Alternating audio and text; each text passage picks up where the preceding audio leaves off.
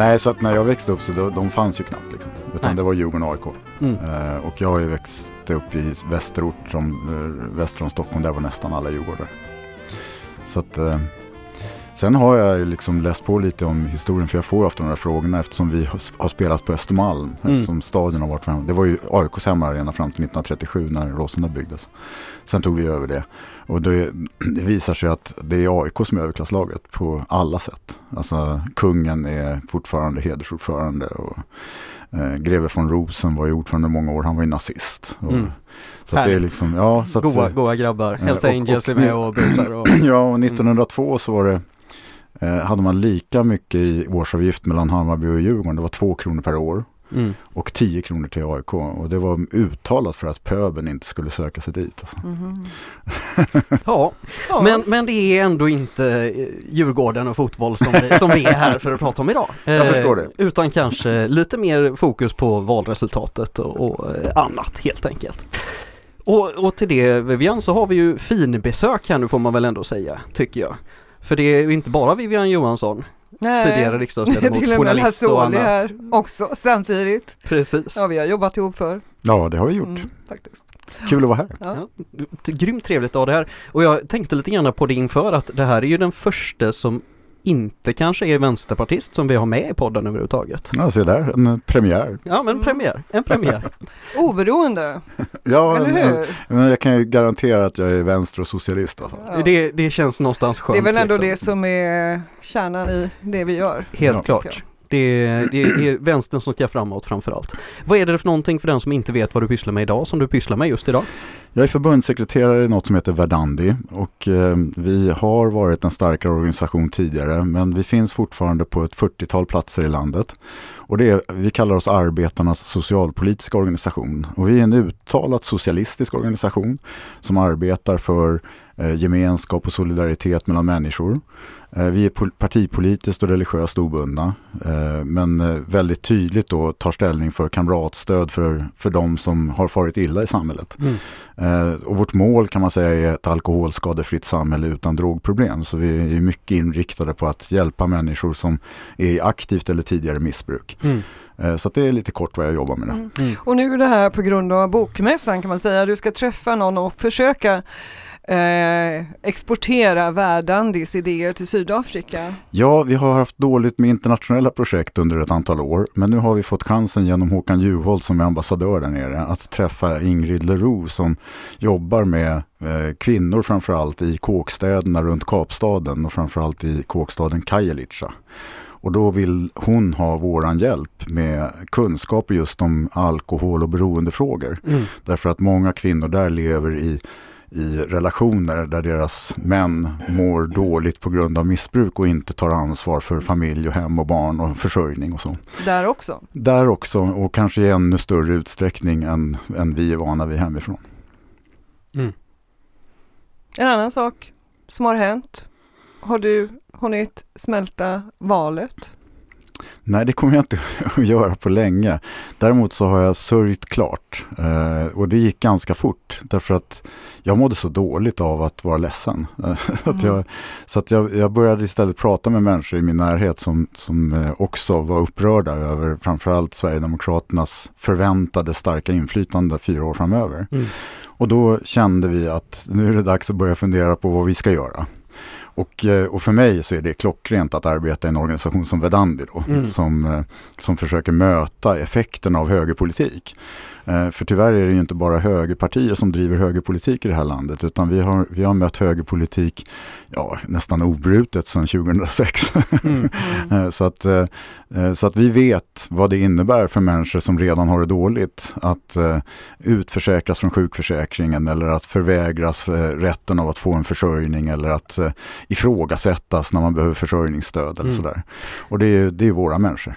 Precis. Nu är vi händelserna i för, sin förväg lite grann för jag tänkte just ställa frågan hur vi hamnade här lite senare.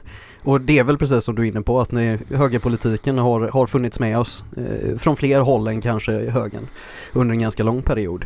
Men om vi ändå tittar på resultatet eh, som det ser ut liksom just utanför, utanför SD som, som jag tror att vi alla här inne är överens om att det var ingen speciellt trevlig passage och, och precis som du det var ganska snabbt som jag skakade av mig och ville göra någonting istället. Och det är nog det som jag upplever när jag ser mig omkring. Det pratas mycket om att vänstern är bitter just nu men jag tycker inte alls det är det man ser. Visst, folk för, är förbannade till höger och vänster och det är man med all rätt tycker jag. Men det är kanske inte den här eh, handfallheten eller liksom att man är besegrad och slagen nu och lägger sig i fosterställning. Det är alls, inte alls min bild utav vart vi är någonstans idag. Vad säger du Vivian? Nej, det tycker jag väl inte, men jag tänker att det är Alltså det är viktigt att se att det här är inte någonting som händer hastigt och Lasse du har ju också varit med i några valrörelser och några val och man, ja, som du säger från 20, alltså tidigt 00-tal eh, egentligen så har man ju sett det här, alltså Timbro hur de har närmat sig, alltså vi pratar mer som Timbro har bestämt. Mm. Eh, eh, att vi ska prata och benämna saker, byter, byter eh, ord. Solidaritet det är inget särskilt vanligt förekommande ord eh, nu längre. Men jag tänker Lasse, hur, hur ser du på den här valrörelsen om du jämför med ja, den 2018 till exempel. Jag tycker att det skiljer sig mycket. Tycker du? Hur, hur i så fall? Jo, det här är nog den valrörelse i, som jag har varit med om som har spel, utspelats mest på högerns hemmaplan. Mm. Det var precis de här frågorna som, som blev aktuella i valrörelsen som de ville lyfta fram.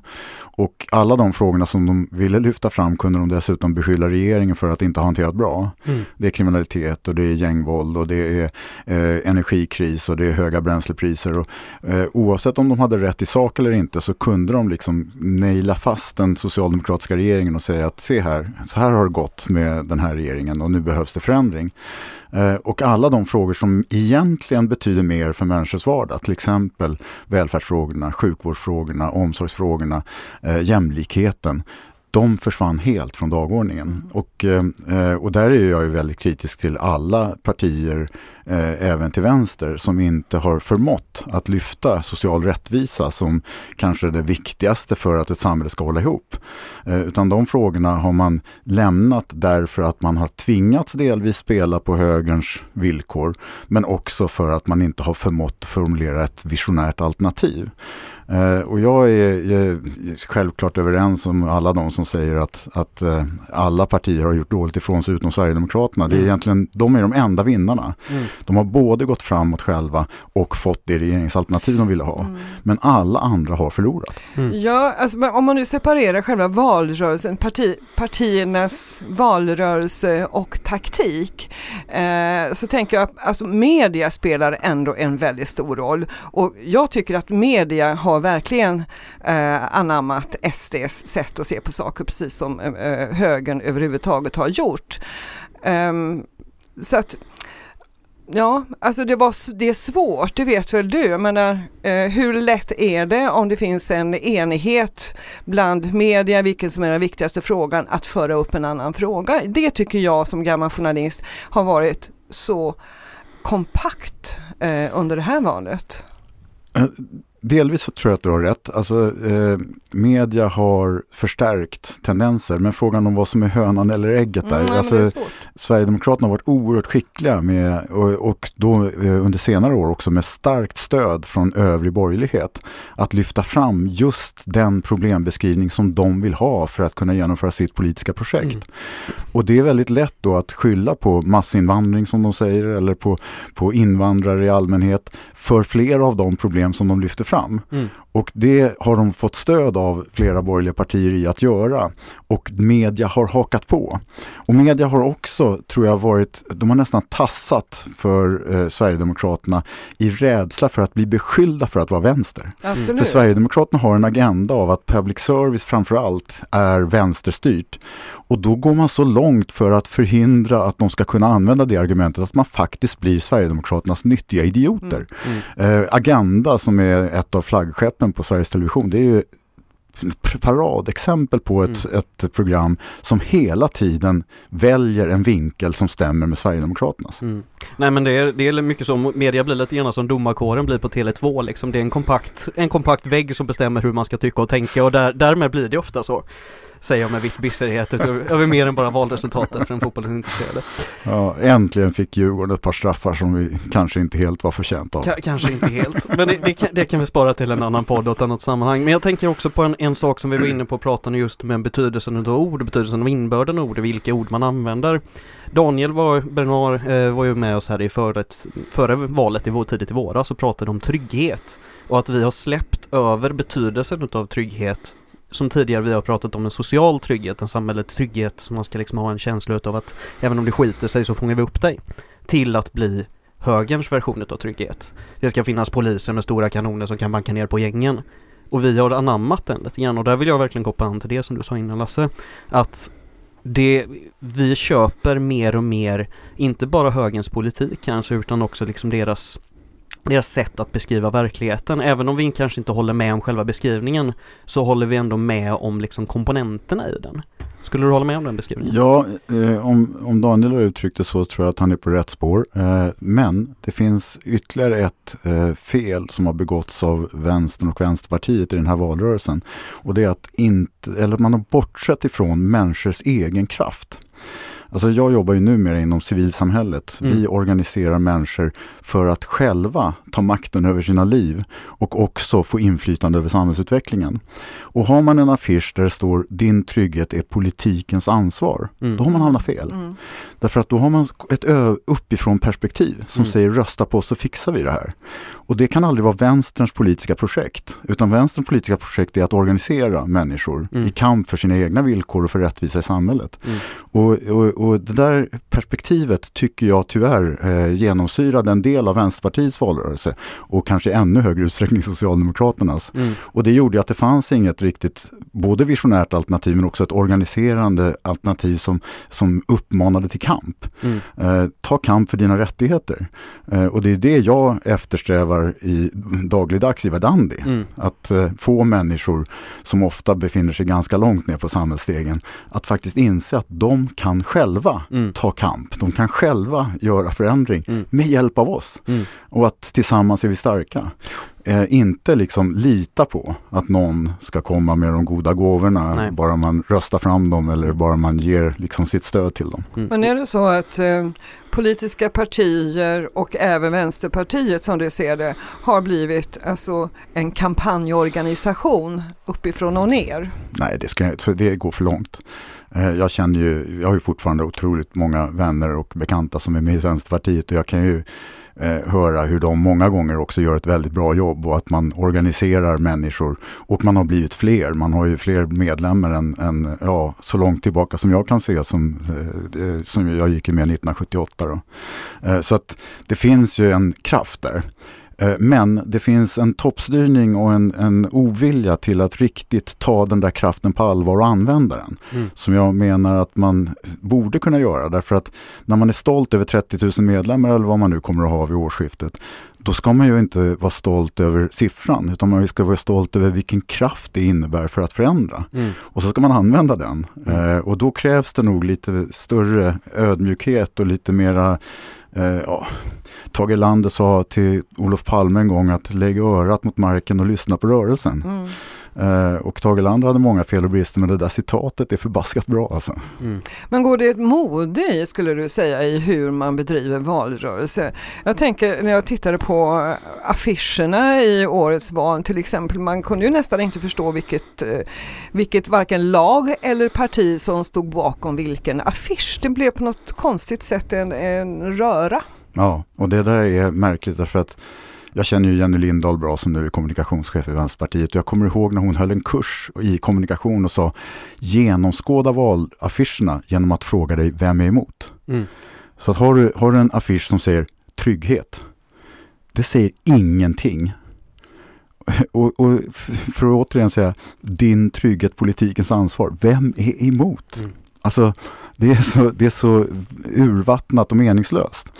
Eh, och istället, jag skulle vilja ha en, en eh, ideologisk valrörelse.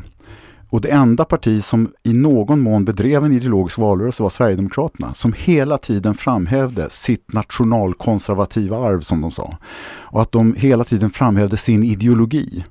Medan alla andra partier liksom försökte bortse från sina ideologier. Ja, och i sakfrågor så triangulerade ju nästan alla partier. Inte Miljöpartiet och inte Liberalerna och Vänster, men i övriga gjorde ju det. Ja. Och, Även S. Absolut, och, och, det är ju, en, det är ju trianguleringens eh, liksom katastrofala ut, resultat vi ser nu. Eh, det här var ju verkligen eh, provet på, är triangulering framgångsrikt eller inte? Mm. För här gjorde man allt för att försöka att ta över andras starka frågor och därigenom desarmera dem. Framförallt från socialdemokratins sida. Man, man, plötsligt så var man för NATO. Plötsligt gick vi in i NATO. Mm. Utan diskussion, utan debatt. Och, och eh, ändra Sveriges säkerhetspolitiska linje som har varit framgångsrik i över 200 år. Eh, och även när det gäller gängkriminalitet och när det gäller hårdare straff och när det gäller fler poliser. Man bara tog över högerns retorik och trodde att man därigenom, antar jag, skulle få utrymme för att prata välfärdsfrågor och få prata skola och prata sjukvård. Men det gjorde man ju inte. Man, man, man pratade ju inte om de frågorna som skulle ha varit de starka i väljarnas ögon. Och därför så var trianguleringen, som det heter, det var en, ett misslyckande. Mm. Och även Vänsterpartiet hade svårigheter att, att nå fram med någonting som liknade ett ideologiskt visionärt budskap. Och det är jag ledsen för, därför att jag skulle vilja få en valrörelse där socialism, och liberalism och konservatism slogs mot varandra mm. med tydliga gränser om vad man faktiskt vill, utan att därför glömma sakfrågorna. De är jätteviktiga. Men sätta in sakfrågorna i ett ideologiskt perspektiv och ett samhällsförändrande perspektiv. Och det mm. lyckades man inte med i den här valrörelsen. Nej, och dessutom så tycker jag det var så uppenbart hur eh, vissa kunde komma undan med rena lögner. Alltså visst, DN och kanske någon mer gjorde en så här vad är sant och inte utredde jättebra. Men det når ju inte gemene man som lyssnar på, på det. Alltså visst är det ett nytt fenomen, att man bara står och blåljuger om siffror och 700 000 i utanförskap och ja. liknande. Och det där är lite märkligt tycker jag att man gör det utan att skämmas. Eh, eh, jag kommer ändå ihåg situationer Eh, Eh, eh, jag ska ju säga det att jag har ju själv gjort misstag och varit med i partiledningarna som har gjort misstag eh, tidigare. Så att, så att jag är verkligen inte självgod när jag säger så. Men jag har ju varit med om där jag har skämts över att faktiskt ha använt en felaktig siffra. Eller där jag har liksom verkligen känt att fan så här, det här är inte jag, det här är inte vi. Vi är bättre än så här. Vi kan inte ljuga för att liksom vinna politiska poäng. Men den här gången så skäms man inte. Utan man, visst kan man använda en felaktig siffra, men när, den, när man blir belagd med att det faktiskt inte stämmer, så, så fortsätter man. Mm. Och fortsätter och fortsätter. Och folk som inte är så insatta, de tror ju då att ja men då fanns det väl någon sanning i det där i alla fall. Mm. Eftersom personen, och i det här fallet Ulf Kristersson då, använder samma felaktiga siffra gång efter gång efter gång fast han vet att det är lögn. Mm.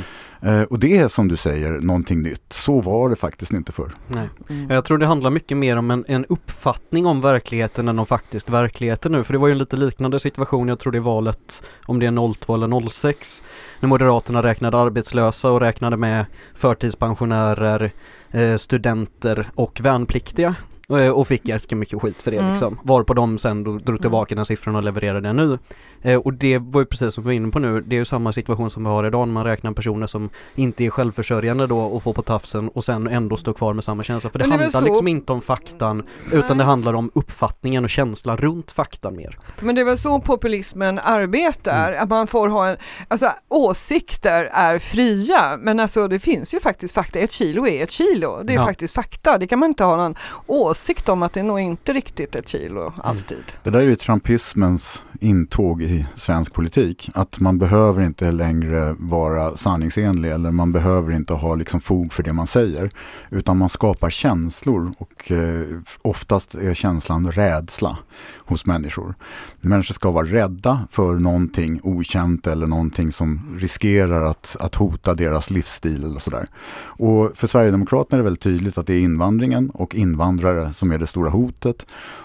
Och då försöker man anpassa liksom all sin retorik efter att skrämma människor till att det här är hotet. Mm. Jaha, du har det dåligt, det beror på massinvandringen. Jaha, sjukvården går på knäna, det beror på massinvandringen. Alltså, så fortsätter man. Och det spelar ingen roll om det är sant eller inte. Man bild, eh, bygger en bild som gör att människor känner att ja, det är ju dåligt, de har ju rätt i beskrivningen. Och så försöker man hitta ett alternativ. Och varför är det så? Jo, det har ju Sverigedemokraterna svaret på. Det enkla och visserligen felaktiga men ändå ett svar som många människor utan att reflektera tar till sig. Mm. Eh, och det här är ju det är ju hemskt för oss som vill se en seriös politisk debatt och som liksom på något sätt ändå värnar om demokratin, inte bara som rätten att rösta utan också rätten att få göra ett övervägt val. Mm. Att faktiskt få bestämma var man hör hemma själv och inte eh, vara beroende av att andra bestämmer vilka lögner som ska bestämma min uppfattning om vilket parti jag ska rösta på. Ja, lärdomar att dra till nästa valrörelse. Men nu ska vi ju kavla upp ärmarna inför den här och det har gått, vad är det, tio dagar sedan. Eh, det finns ingen eh, regering i sikte. Vi har en regeringsbildare. Vad tror vi händer? Hur blir det? Kan de Alltså, komma överens? Nu är ni inne på min sämsta gren, eh, spekulationer Mm. och gissningar. Fast det är ändå roligt. Det är ganska kul och jag brukar alltid ha fel så att allting jag säger nu får ni ta med, med ett kilo salt. Alltså det, jag tror att eh, Kristersson är verkligen eh, han, han, är, han är beredd att gå in i en regering med alla fyra partier. Men jag är lika säker på att Sverigedemokraterna inte vill. De har en guldsits just nu. Att eh, inte gå in i en regering och samtidigt få stort sakpolitiskt genomslag i Mm. alla sina viktiga frågor innebär att man kan plocka hem det som kommer att gå bra enligt deras sätt att se det och samtidigt stå utanför och kritisera när, när regeringen misslyckas med någonting. Mm. Eh, och det är en guldsits för ett parti som är det näst största i Sverige och som sannolikt inte därmed har, har stagnerat i tillväxt utan får möjligheten att faktiskt växa ytterligare. Mm. Eh, och i så fall så tror jag inte heller att de är så angelägna om att släppa in Liberalerna i regeringen. Eh, att, eh, mitt, mitt grundtips är fortfarande att det blir moderater och kristdemokrater som formar regeringen. Och att de sen kommer överens mm, om samarbetsformer som gör att både liberaler och sverigedemokrater är med och utformar regeringspolitiken på olika sätt. Mm. Men det finns de som säger att det är bättre att ha Liberalerna med i regeringen för då har man bättre pli på riksdagsledamöterna och hur de förhåller sig. Så är det säkert. Eh, och samtidigt så tror jag att vissa av de riksdagsledamöter som är invalda för Liberalerna kommer att ha svårt, oavsett om de sitter i en regering eller inte, att stå för en sakpolitik som närmar sig Sverigedemokraternas i många frågor. Eh, jag tänker på Anna Starbrink från, från Stockholm till exempel, som ju är en, hon är en klassisk liberal och hon, hon, är, hon avskyr allt det som Sverigedemokraterna står för. Mm. Eh, och det är klart att, att det kommer att vara oerhört svårt för henne under fyra år att oavsett om Liberalerna sitter i regering eller inte anamma eller godkänna eller acceptera en politik som går på tvärs med det hon tycker. Mm. Eh, så att jag tror väl att det eh, kanske ändå inte räcker som argument för att ta med Liberalerna i regeringen. Mm. Vad är bästa outcome eller vad är bästa utgången som du kan se det i kristallen? det är ju nyval. ja, jo, men men kan, det, kan man eh, hoppas på att Kristersson helt och hållet misslyckas med att bilda regering? Nej, alltså Sverige har aldrig haft ett extraval. Det, vi har det i, i grundlagen har vi möjligheten att det blir ett extraval. Men parlamentariska kriser har alltid löst sig på, no, på ett eller annat sätt eh, med bestående majoriteter. Eh, så att egentligen har vi en norsk situation och där är det förbjudet med extraval. I Norge så sitter den, eh, det eh, storting som är valt, det sitter hela mandatperioden. och, och det har inte vi. Men i praktiken så har vi det eftersom vi aldrig har haft ett extraval. Och jag tror att eh, man kommer att lösa parlamentariska eh, problem inom parlamentet. Eh, och, eh, eh och skulle jag ha fel på den frågan så skulle jag vara oerhört glad. Därför att jag skulle ju önska att den här regeringen, vilken sammansättning den nu får, går in i väggen. Och att, vi, att de bara inte hanterar eh, en majoritet längre utan att de hanterar en minoritet. Men chanserna för det är nog ganska små. Men en bra opposition kan också stoppa. Eh, Även om man inte har majoritet kanske i riksdagen, om man är tillräckligt många, tillräckligt välorganiserade så kan man faktiskt göra ett rätt gott jobb tänker jag. Det har vi ju gjort. Ja, alltså, det är också en av demokratins fundament, nämligen att det krävs en opposition som vet vad de har för uppgift och som tar det på allvar. Mm. Eh, och att sitta i opposition ska banne mig inte vara något latemans göra utan det är då man ska vara som mest aktiv. Mm. Både för att avslöja effekterna av den politik som man tycker illa om och som man har ett alternativ till. Men också för att ta varje chans för att ge ett nålstick till den regering som sitter i det här fallet då på rasisternas mandat. Mm. Eh, så att eh, verkligen hårt jobb och, och visst finns det som du säger förutsättningar för att man också ska kunna ställa till det en del. Mm. Och i bästa fall så, så hoppas man ju att det leder till att regeringen inte kommer att klara sig. Mm. Men som sagt, min spekulation, min gissning är att vi har nog den här majoriteten i fyra år. Jag har ju en Två, två grejer som är mina hopp så att säga i den här situationen. Dels så är det ju Sverigedemokraternas förmåga att generera politiska vildar och intern intern konflikt. Eh, så jag hoppas ju på mycket intern box liksom. Det, det är det man får hålla tummarna för nu. Även om de har fått fina nya lokaler så hoppas jag att det inte hjälper. Så det är väl den ena som man kan förhoppas och hålla sig tummarna till och framförallt då i kombinationen med Liberalerna att det liksom inte, inte går helt enkelt. Eh, men sen är tänken den stora frågan om man nu kollar ut efter deras väljare. Nu har de blivit största parti på den sidan linjen. Kommer de, deras väljare acceptera att de inte sitter i regeringen? Och den frågan slänger jag ut här som en liten Alltså, trevlig boll på. Två kommentarer till det. Det första är att jag är lite mer pessimistisk när det gäller vildar. Inte att det inte skulle kunna bli så att flera hoppar av Sverigedemokraterna och sitter kvar i riksdagen. Det kommer säkert att ske. Men vad ska de rösta på om de inte röstar på högeralternativet? Liksom det, det, vildar på högerkanten har ju nästan inget alternativ. De kommer att rösta med SD. Mm. De är invalda på ett rasistiskt mandat och det, de är ju rasister. Ja, i Sannolikt så sådana blir de vilda därför att de är för mycket rasister. Ja. Alltså, jag, jag, jag tänker som de fall att de mer liksom är benägna att fälla en KDM-regering för att de inte får sin vilja helt och hållet igenom liksom. Och att det Ja. mer är den, den linjen man kommer på. Jag vet att den är, är, är en snäv och, och liten och hoppfull men det, det naiva idioten i rummet måste få vara med den också. Ja, nej men jag tror, jag tror kanske inte att det är jag tror att, att politiska vildar på högerkanten från Sverigedemokraternas sida är inte ett hot mot en Kristersson-regering. Om det däremot blir inom Liberalerna, Mm. det, det skulle vara någonting helt annat. Därför att de skulle kunna känna sig mycket mer hemma med ett center socialdemokratiskt alternativ till exempel. Eh, så, att, eh, så att där skulle det kunna finnas ett hot. Mm. Fast nu vet vi ju inte riktigt vilket centerparti. Nej, vi har ju ett, eh, ett val där, men det är väldigt svårt för ett parti att på väldigt kort sikt ändra sig totalt jämfört med vad man har stått för. Eh, Det måste ta ett tag och det gällde även Liberalerna som ju faktiskt gick in i det som kallas janu- januariöverenskommelsen eh, 2019 i januari. Eh, Och, och som sen eh, tog nästan tre år innan de bröts ur det. Trots att de nog redan hade en majoritet så fort Nyamko Sabuni var vald och så Mm. fort Jan Björklund hade avgått.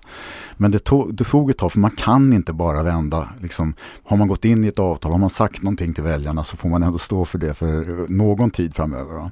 Och samma sak gäller Centern. Så att skulle de ändra sig så kommer det att märkas om några år. Mm. Men inte direkt.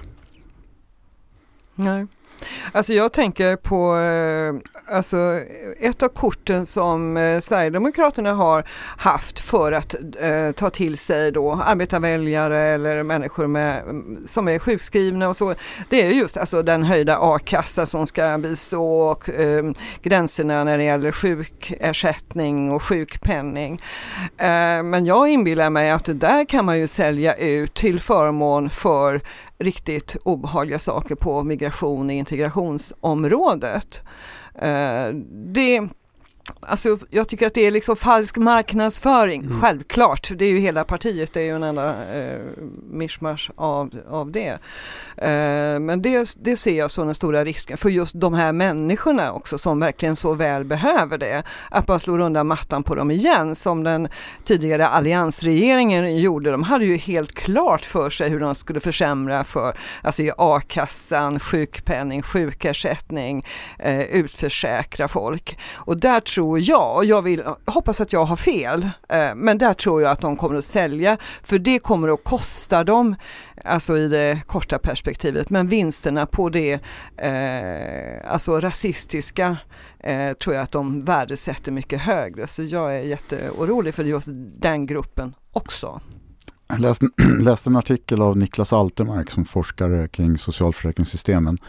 Eh, där han beskrev att det faktiskt var många människor som själva är beroende av sjukersättning, eh, sjuk och aktivitetsersättning, försörjningsstöd som röstade på Sverigedemokraterna. Mm. Eh, och eh, hans förklaring till det tror jag är väldigt giltig, nämligen att Socialdemokraterna har svikit. De eh, har gång efter annan låtit bli att reformera tillbaka försämringar som borgerliga eh, regeringar har gjort. Reinfeldt-regeringen skar ordentligt eh, och utförsäkrade människor i sjukförsäkringen och, och eh, genomförde mängder av försämringar. Men när Annika Strandhäll blev socialförsäkringsminister så tog det inte lång tid förrän hon satte upp som främsta mål att minska antalet sjukskrivningar. Mm. Och det ledde till att Försäkringskassan började utförsäkra folk. Mm. Att man började ta ifrån folk deras möjlighet till försörjning, alltså deras rätt till ersättning. Mm. Eh, så att Socialdemokraterna har gått vidare på samma linje vad det gäller socialförsäkringarna som de borgerliga eh, regeringarna har haft tidigare. Och det har lett till att många människor som befinner sig i den situationen att man behöver samhällets stöd, de har sett Sverigedemokraterna som ett alternativ. Mm. Och Sverigedemokraterna har varit väldigt duktiga på att, att utnyttja det. Mm. Eh, det finns olika Facebookgrupper där människor som behöver stöd, framförallt sjuka och långtidssjuka, försöker att och dels beskriva sin egen situation men också prata om hur man ska få förändring. Och där är Sverigedemokraterna mm. aktiva och mm. visar att de faktiskt står för någonting annat. Mm. Sen kommer det att krocka med Moderaternas och Kristdemokraternas politiska agenda. Men, eh, men man ska vara medveten om att hade de här människorna inte röstat mot sina egna intressen och på Sverigedemokraterna, då hade vi inte fått ett regeringsskifte. Så att Sverige, Socialdemokraterna har ett oerhört ansvar för att man aldrig tog socialförsäkringsfrågorna på allvar. Mm. Det, det, gjorde inte Vänsterpartiet heller. Jag satt i socialförsäkringsutskottet under precis den här perioden alltså som du pratar om, när Annika Strandhäll sen blev eh, socialförsäkringsminister. Och en, Vänsterpartiet hade andra frågor som man drev eh, mycket högre och man kan inte driva alla frågor samtidigt. Jag har full förståelse för det. Men så där är, var vi också lika goda kålsupare. Men det som eh, den S-regeringen gjorde, man tog bort den så kallade stupstocken, att du inte fick en enda krona efter 290 dagar, vill jag minnas att, eh, att det var. Eh, men de gjorde ingenting annat, de höjde inte nivåerna, gjorde inga förändringar i bestämmelserna om hur ska du få möjlighet till sjukersättning, det som tidigare hette förtidspension. Alltså det är ju fortfarande så att Sverige är det land näst Mexiko i OECD där det är svårast att få sjukförsäkring, det vill säga alltså sjukersättning, mm. Eh, det vill säga förtidspension. Vilket ju betyder att folk med väldigt tuffa yrken, det är snickare, elektriker, murare med, med flera, de orkar inte hela vägen fram till sin eh, vanliga pension utan tar ut det. Numera får man vänta till 62 års ålder. Då tar man ut sin alltså allmänna pension, alltså folkpensionen redan då med påföljd att de får betala ett tufft yrkesliv som har slitit ut deras kroppar med en hela tiden lägre pension än tidigare. Och det här har ingen eh, gjort någonting åt och det kommer ju inte den här regeringen heller att göra någonting åt, tyvärr. Mm. Nej, så, nej, men man måste, måste ge Sverigedemokraterna det att de har varit otroligt taktiskt skickliga och ingenting har ju, de har ju haft ett längre perspektiv. Alltså, eh, snacka om den här eh, aktiemarknaden som är liksom tre månaders eller företagsperspektiv, de har ju haft ett riktigt långsiktigt perspektiv. Och det skulle jag ju önska att vänsterpartier skulle ha ett längre perspektiv mm. också, så att man inte luras in i fällor. Nu får du igång mig alltså, därför att det här är de människor som vi möter i Verdandi. människor som har missbrukat mycket till exempel och som eh, av det skälet har hamnat utanför arbetsmarknaden och sannolikt aldrig kommer att komma in på den ordinarie arbetsmarknaden. Eh, och som lever och, och slår klackarna i taket för 10 500 i månaden. Eh, och, och försörjningsstödet är, är, liksom den sista utvägen. Men för att få tillgång till det, då ska man först se till att man inte äger någonting. Mm. Man får inte äga en lägenhet, man får inte äga en bil. Man får, jaha, så gör man sig av med bilen, då har man ju mindre möjligheter att söka jobb eller att, eller att vara anställningsbar. Mm. Nej, spelar ingen roll. Va? Kommunerna säger att du måste först göra av med allting innan vi kommer att betala ut ett öre. Eh, och det här betyder ju att människor som, som verkligen har det sämst ekonomiskt, de har hela tiden förlorat annat. Och det har de ju gjort oavsett regering och det är det som Niklas Altermark menar. Att det här är människor som, som skulle ha kunnat mobiliseras. Mm. Men man har aldrig sett dem som en kraft. Man har sett dem som en spelbricka. Och i någon mån så har man kunnat leva på att man har varit kritisk mot vissa av de värsta förslagen. Stupstocken var ju det, som egentligen inte borde heta stupstock utan det är någon sorts eh, ättestupa är det väl mera. Eh, men men eh, strunt i det semantiska. Där hade ju Socialdemokraterna en poäng som många människor delade och som vänstern också naturligtvis eh, instämde i. Att det här måste förändras. Vi kan inte utförsäkra människor. De blir inte friska av att det har gått en viss tid. Eh, självklart, och det gick ju hem. Men sen gjorde man precis som, som Vivian säger, ingenting för att verkligen reformera systemet, göra det mer rättvist och se till att människor både överlever men också får en chans att gå vidare i livet. Mm. Eh, och det här är ju, det är, det är Verdandi-folk som, mm. som, eh, som lever under de här villkoren och det är de vi slåss för. Mm. Och jag tänker att vi har varit så dåliga alla på, som säger sig vara på vänsterkanten, att ta fram de här frågorna. Man har ju inte bara en valrörelse på sig, man har ju längre tid än så. Och så tycker jag att man förminskar också de här hela tiden man pratar om det. Alltså jag är lite allergisk när man så här, jag träffade Karin i Högfors och mm. då var det si och så där. Alltså det tycker jag är ett sätt att förminska. Jag vet man ska ju alltid personifiera så man kan identifiera sig med, men jag tror det finns bättre sätt att göra det än så. Ja, jag går också igång på de frågorna mm. faktiskt. Nej, jag tror den typen av påståenden, de är väl ungefär lika grundlösa som, som Sverigedemokraternas vilja att faktiskt driva de här frågorna på allvar och, och framförallt, som vi varit inne på nu, vidhålla dem för, framför att få igenom sin migrationspolitik fullt ut. Liksom. Men de kan ja. få både och. Ja, ja alltså, det är väl just det. Där är jag, det är tveksam. Eh, och skälet är det här att Sverigedemokraterna eh, har som övergripande målsättning att eh, skapa ett samhälle som är mer homogent och där vi stänger ute människor som har en annan kultur, religion eller bakgrund.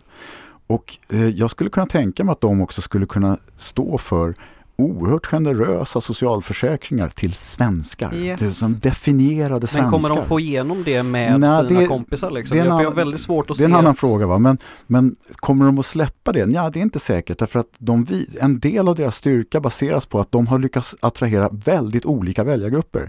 De är ett av de, kanske det största partiet bland företagare. De har slagit Centern på landsbygden. De är, är, är större än, än Vänsterpartiet bland arbetare och de är stora bland de människor som är beroende av socialförsäkringssystemen. Mm. Eh, så att för att hålla ihop det här och kunna se framåt så, eh, och det här är ju faktiskt en fascistisk strategi, det är ju korporativt samhälle som man vill skapa. Mm. För att kunna fortsätta med det och ha framgång med det, då kan man inte bara släppa någon grupp. Mm. Utan då gäller det att säga att vi står för allas bästa. Mm. Och eh, eh, så länge man är svensk och uppfyller kriterierna för att få leva i vårt samhälle så ska man ha det bra. Mm. Eh, och det är ju en oerhört otäck eh, politisk åskådning som gör enorm skillnad på människor beroende på ja, eh, ursprung eller, eller hudfärg eller religion. Absolut, och jag är helt med på att man kommer liksom fortsätta med det här retoriskt. Men jag tänker rent praktiskt, för nu är det ju lite upp till nu bevis. Nu har man möjlighet att få inflytande på riktigt och jag tror att det är nog även den mest oinsatte väljaren med på så att säga. Och de här människorna som vi har pratat nu som, som kommer få det radikalt mycket sämre i den typ av samhälle som vi kommer få, sannolikt att få nu de senaste fyra, kommande fyra åren. De kommer ju få det sämre. Hur kommer de fortfarande stå där om fyra år och tycka att ja men de gjorde alla så, så bra de kunde eller hur? Vad, vad kommer de reagera på? Att man kanske har skitit i att få regeringsställning, man kanske har skitit i de frågorna som man har lovat och så har man fått igenom absolut en, en stram migrationspolitik men that's it.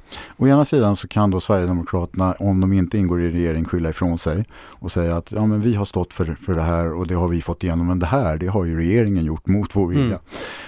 Och, och å andra sidan så kan man ju också eh, i eh, liksom retoriken säga att vi har slagits för de här grupperna men förlorat. Mm. Och det, det är högerns fel.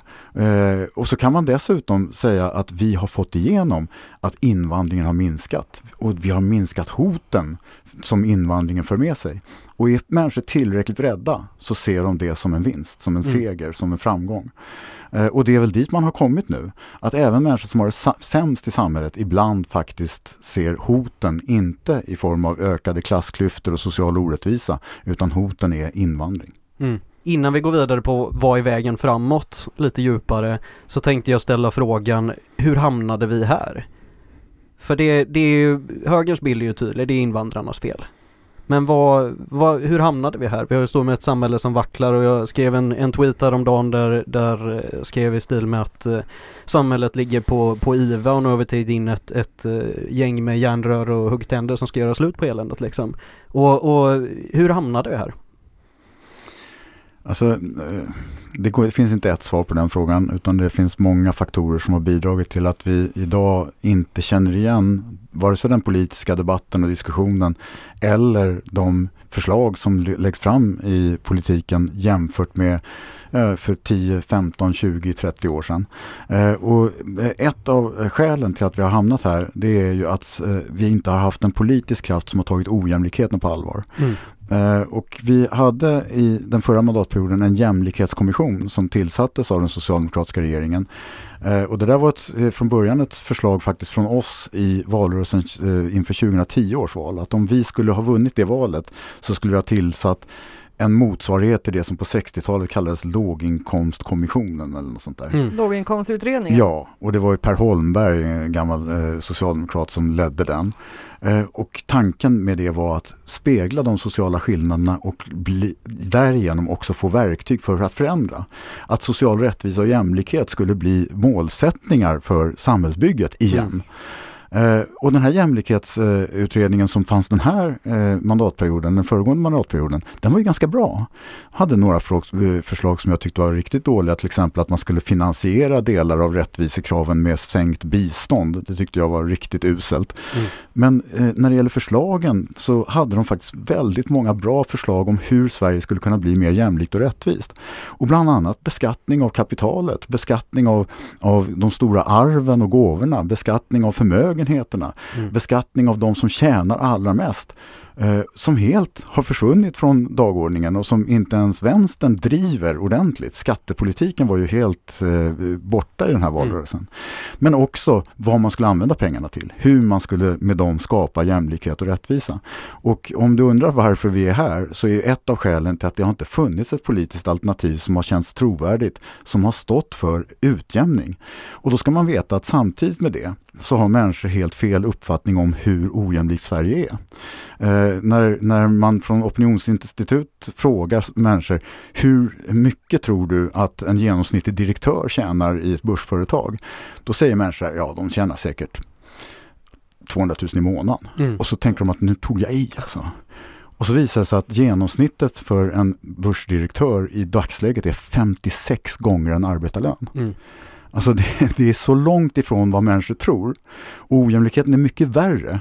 Och antalet miljardärer har ökat. Mm. Eh, lik, alltså det har ökat mer i Sverige än i något annat jämförbart mm. land. Och samtidigt så har haft en ökning av de relativt fattiga. Så att Sverige är ju inte alls på något sätt ett föredöme längre när det gäller jämlikhet och social rättvisa. Vi är ett, ett ordinärt europeiskt land och till och med på den nedre halvan. Men lever vi i det förgångna? Vi tror att det Sverige som fanns för 20 år sedan fortfarande ja, finns. och det värsta är, är inte om vi själva tror det, utan det värsta är att väljarna tror det. Att vi fortfarande är ett ganska bra land och då har man utrymme för att låta fler bli lite rika, för det är inte så farligt, för vi är fortfarande ett ganska jämlikt och rättvist land. Det är inte längre sant. Eh, vi är ett ojämlikt land och vi är ett socialt orättvist land. Och det är in, Sverige är inte ett land som, som utmärker sig på något sätt för att vara bättre med att minska kli, eh, klasskillnader eller klyftor i samhället jämfört med andra jämförbara länder. Mm. Sen är det väl också så att resultaten utav ojämlikheterna är så brutalt mycket mer tydliga idag även om man lägger förväntningen på att de ska finnas där liksom är den ska, det är ju självklart att vi ska ha sig så här mycket skola och sjukvård och, och hela välfärden som vi är vana vid och liksom bara ska finnas där. Men sen är det där med att be, betala för den, det ska man helst inte behöva göra. Nej, det är ju märkligt att skattesänkningar har blivit ett eh, någon sorts vinstgivande argument även bland arbetarklassen som, eh, som historiskt sett aldrig har tjänat på att större del av samhället bekostas privat. Det, mm. det, det, de enda som tjänar på det, det är de som nyttjar välfärdssystemen lite och tjänar mycket. Mm. Det är de som tjänar på ett, ett lågskattesamhälle. Alla andra förlorar. Och det har inte heller vi inom vänstern lyckats kommunicera tillräckligt bra. Nej. Men hur, hur, hur ska vi kunna komma framåt då? Om vi liksom, vi är helt med på att vi har inte varit tillräckligt starka och jag tror framförallt om man ska utan att peka fingrar, jag tror att det, det, är väl generellt egentligen hela arbetarrörelsen, precis som du är inne på Lars, att liksom så här, vi, vi har varit för dåliga med att vara ett riktigt alternativ. Och många gånger så har vi ju dessutom varit den drivande kraften bakom försämringar. Vi var ju tidigt inne på liksom att NATO bara slängdes in som en, en grabbkaka inför för att slippa ha det under valrörelsen. Och jag menar det i min värld är ju den största frågan i, i modern tid som bara avgörs i en handvändning för att liksom lite på nåd. Och den här pragmatismen där man hela tiden har sökt mittenväljarna, sökt medelklassen, sökt det enkla och status quo utan att ha någonting faktiskt konkret bakom. Det är ju en stor del utav det. Mm. Är det det, är det göra upp med det och presentera ett, ett rejält vänsteralternativ med ett starkt välfärdssamhälle på riktigt? Är det det som är världen framåt eller hur gör vi? Alltså det blir ju så här stor fråga när du ställer det så och då måste jag få ner den för jag står här och tänker på hur till exempel Vänsterpartiet har drivit eh, alltså valrörelsen för att eh, sedan Nooshi Dadgostar blev eh, partiledare så har det ju varit en enda valrörelse kan man säga och jag tänker då att det finns väl det här uttrycket att man ska vattna där det växer. Eh, för då växer det mer. Jag tänker att eh, de väljare, de sympatisörer, de medlemmar som man har, att man eh, ska hålla på och vattna dem så att de kan bli fler. Och sen är det naturligtvis väldigt bra om man tar eh, till sig nya väljare. Men jag tror att det var ett väldigt svårt projekt om jag uttrycker mig lindrigt. Att bara gå omkring i bygghjälm och vara på bruksorter, det kändes ju inte så bra. Och om man då vill eh, sänka bensinpriset och dieselpriset dessutom så vattnade man ju inte miljörörelsen inom det egna partiet. Eh, och Alltså så kan man inte göra. Det hoppas jag att man vid valutvärderingen lär sig att man måste nog vattna lite bättre där man står. Och självklart så kan man vilja ta till sig nya grupper för det, det tror jag är viktigt. Men alltså det, och det går ju inte så fort. Det förstår jag också. Eh, men, men på något sätt så där tror jag man gjorde som Vänsterpartiet ett stort alltså misstag att vi inte höll siffrorna ens och absolut inte växte. Och sen är jag ändå inne på det så S också som håller med Kristersson i allting för att alltså inte har en egen idé. Jag tycker det är så uppenbart eh, Alltså jag förstår inte vilka strateger som, som kommer fram till att det är en bra idé i en valrörelse. Och nu börjar ju valrörelsen, tänker jag, för nästa val om fyra år. Och måtte alla göra eh, hemläxan ordentligt och inte bara tycka att det, det bara skedde, det blev dåligt. Ja, det var inte vårt fel, det var medias eller eh, eh någonting annat som, som var fel. För då tror jag inte att det kommer att gå bra. Vad tycker du Lasse som är klok? Utifrån sett, eh, jag har ju inte varit aktiv i Vänsterpartiet på länge och jag har liksom inte varit delaktig i utformandet av den strategin. Men utifrån sett så tycker jag att det påminner om att man vände sig till grupper som stod längst ifrån partiet istället för att vända sig till grupper som stod nära partiet. Och det bygger på någon sorts fördom om arbetarklassen. Vi ska vara medvetna om att det finns en relativt stor del av arbetarklassen som delar Sverigedemokraternas världssyn de kommer ju inte vänstern att nå eh, på väldigt lång tid. Alltså. Men så finns det ju inom arbetarklassen mängder av människor som eh, ja, dels är homosexuella och står för homosexuellas rättigheter, dels är feminister och står för kvinnors rättigheter, är miljökämpar och står för en klimaträttvis politik. Alltså det finns ju mängder av människor inom arbetaryrken som delar vänsterns värderingar. Men de vände man sig liksom inte till. De gjorde man inte någon ansträngning för att mobilisera. Utan istället vände man sig till den del av arbetarklassen som stod längst ifrån. Mm. Och det här är, eh, det här är ett strategiskt misstag från Vänsterpartiet. Och jag är, hoppas också precis som, som Vivi att, att det här verkligen märks när Vänsterpartiet diskuterar vad man kunde ha gjort annorlunda i den här valrörelsen. Men jag är inte så säker på det. Jag tror att den här strategin tyvärr eh, har ett väldigt starkt stöd i varje fall i partiledningen. Och, att det, och, och partiledningen är väl de som kommer i första hand att göra en valanalys. Eh, så jag är rädd för att man inte kommer att ta tag i det strategiska misstaget som det här innebar. Och just på miljösidan så är, där är jag som mest upprörd faktiskt. Mm. För att när, när, när man angriper ett problem i människors vardag, nämligen höga bränslepriser, genom att genomföra en sänkning av priset tillsammans med högern som går mest till de som är rikast och som åker bil i storstäderna med suvar. När man, när man genomför en sån politik, då har man hamnat fullständigt fel.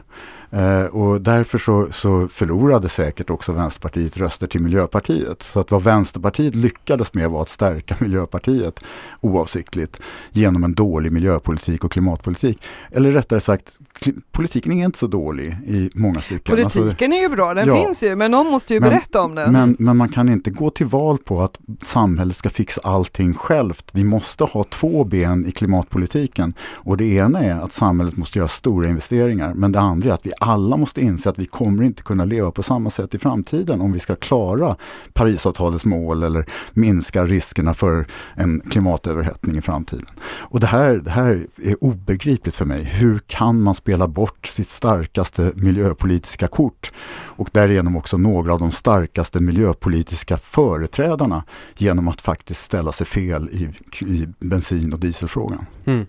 Nej, jag tror, jag delar verkligen era uppfattning här och jag tror att det här valet var det otroligt lätt att stödrösta på MP för den klimataktive liksom. Och det, så kan vi ju helt enkelt inte ha det och jag satt ju med på kongressen nu senast och det är ju det som har gjort att jag ändå kände lite hopp inför framtiden för där var det ju väldigt tydligt att partiet vill ha en aktiv klimatpolitik. Vi tryckte ju in massor i, liksom, i vårt valkompendium som, som egentligen inte skulle varit med Men några i partiet ville inte, det vill säga, och det är de tongivande, ja, ville inte det. så är det. Men jag tycker att nu har vi på ett helt annat sätt, alltså det, det var ju lite grann, visst vi vann striden med marknadshyrorna men det gjorde ju också att vår nuvarande partistyrelse fick en väldigt, väldigt stark position. Men den har ju i och med valet nu börjat vackla lite mer. Och sen säger jag inte att vi behöver en ny partistyrelse, absolut inte. Det finns jättemycket bra personer och krafter där. Men de behöver, precis som vi var inne på tidigt, vi behöver se att vi är ett stort aktivt parti med mycket kraft i. Och kunna suga upp mer utav den kraften och få ut mer utav den kraften. Och det är den typen av röster som jag tycker att jag hör allt mer nu när vi har lite vackel för liksom den, den allsmäktige Men då ledaren. tror jag att den här, alltså den partistyrelse som väljs nästa gång eller den som redan finns måste vara mycket, mycket tydligare för att vi har en partiledning som, jag tror precis som Lasse, de är väldigt övertygade om att det här är den linje vi ska driva och de vet också att man vänder inte liksom en, en, eh, en atlantångare på liksom en kvart.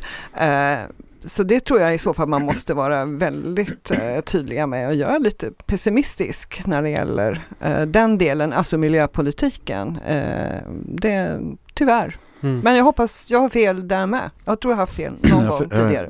Jag, jag har gärna uppfattningar om alla eh, politiska frågor eh, och kommer att nog ha det så länge jag lever. Men däremot personfrågor inom Vänsterpartiet, det lägger man inte, överhuvudtaget inte i. För att det är verkligen medlemmarnas sak att mm. bestämma det. Men vad jag kan notera är att det har blivit, både från Vänsterpartiet men också från andra partier, mer av personval också när det gäller riksdagsvalet som helhet. Att eh, Socialdemokraterna var ju väldigt tydliga med att man röstade på Magda och att hade man förtroende för Magda skulle man rösta på S. Eh, men även Vänsterpartiet körde ju Norsi 2022. Ja, båda mm. hade ju kepsar. Ja, och det här är ju också trumpismens intåg i svensk politik, att man liksom personifierar valet på ett sätt som gör att, att de ideologiska frågorna och rörelsen hamnar i bakgrunden. Och det tycker jag också att man måste fundera över. Vad, hur ska vänstern få en valrörelse på vår hemmaplan?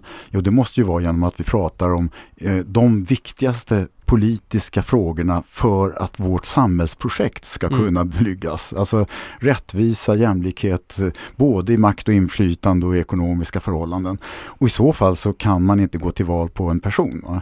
Eh, eh, och man kan liksom inte låtsas som om det är det som valet handlar om. Valet handlade om väldigt jordnära frågor för var och en.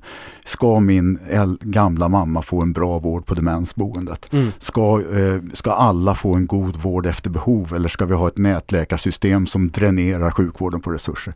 Alltså de frågorna, de hamnade ju väldigt lågt på den här valrörelsens dagordning då tyvärr.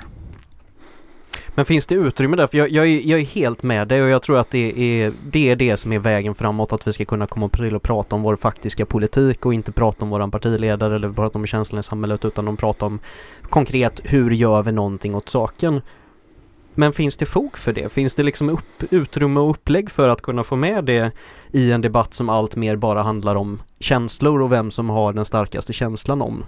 Jo men nu, nu kan vi bli lite mer positiva och hoppfulla därför att eh, om man går på eh, valundersökningar och opinionsinstitut så visar det sig att väljarna fortfarande har sjukvården som absolut viktigaste fråga.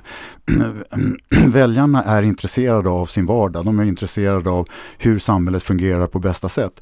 Men de har inte fått möjlighet att ta ställning utifrån väl formulerade eh, olika alternativ till hur det här eh, samhället ska organiseras på bästa sätt.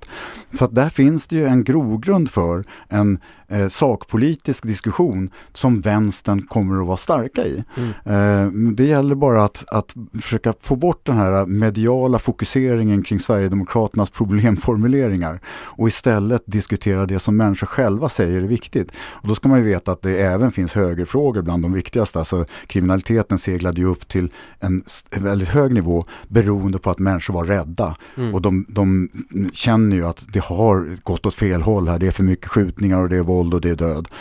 Eh, och sen spelar det ingen roll om det var lika mycket på början av 90-talet som det är idag.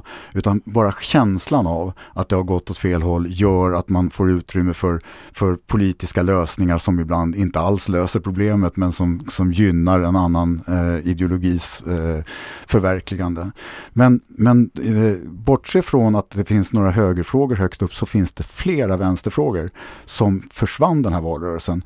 Och hoppet ligger i att man faktiskt lyckas få en diskussion på hemma hemmaplan. Mm. För där står högern oerhört svag. Mm. Där, där, kommer de inte att ha några lösningar som, som gynnar flertalet eller som eh, majoriteten av svenska befolkningen tycker är bra. Mm. Mm.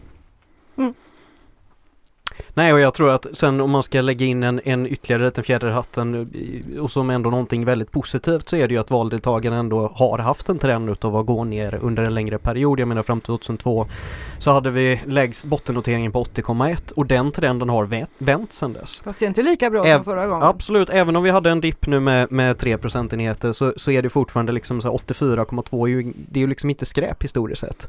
Och där har vi ju en stor massa människor som, om vi som precis som du säger Lasse, kan få debatten till att handla om det vi är bra på och den politiken det faktiskt handlar om istället för känslan om samhället. Då har vi ju någonting vettigt och, och, och bra. Och, och, som kan bli käckt i framtiden helt enkelt. Men nu, nu börjar klockan bli så pass Får jag säga en ja, kommentar till det så eh, håller jag med dig om att det är jätteviktigt och bra med ett högt valdeltagande och, och internationellt sett så ligger det också väldigt högt. Men när vi börjar studera vilka områden som valdeltagandet är högst och var det är mm. lägst så ser vi att det är de områden som har störst anledning att använda demokratin som förändringsverktyg mm. som inte går och röstar. Eh, I Rinkeby och Tensta utanför Stockholm så var det drygt 40 procent som gick och röstade. Mm. Eh, till skillnad från då eh, Djursholm eller Vellinge i Skåne. Eller, mm. eh, alltså, de, de här välsituerade de använder sin rösträtt. Medan de som faktiskt vill och, och borde arbeta för förändring genom demokratin de ser inte demokratin som ett, ett verktyg att använda. Så det är också någonting som vi måste eh, ingjuta mod hos människor om att mm. demokratin mm. faktiskt är ett vänsterprojekt. Därför att det är det enda tillfället då vi känner att vi faktiskt är lika mycket värda som de stora kapitalägarna, de förmögna människorna, de rika familjerna och de, de maktfullkomliga i samhället. Mm. Det är på valdagen. Då spelar det ingen roll om man heter Wallenberg eller, eller eh, Johansson eller var man, var man kommer ifrån eller, eller vad man har för bakgrund. Mm. Då har man lika mycket att säga till om. Och använder man inte den, då överlåter man makten åt de rika. Yes. Ja men då det, det känns väl som en, en ypperlig not att avsluta det här grymt trevliga samtalet på. Jag hoppas att vi får tillbaka det någon gång i framtiden också när det, det inte behöver stressas iväg till bokmässor eller blir sena eh, tågankomster och grejer. Men eh, jag får tacka så mycket för att ni var med idag kamrater. Tack så hemskt mycket. Jag kommer gärna tillbaka. Dröja lite lyssnande till vattnets klunk glida under pilarna produceras av Hakuna Matata Produktion.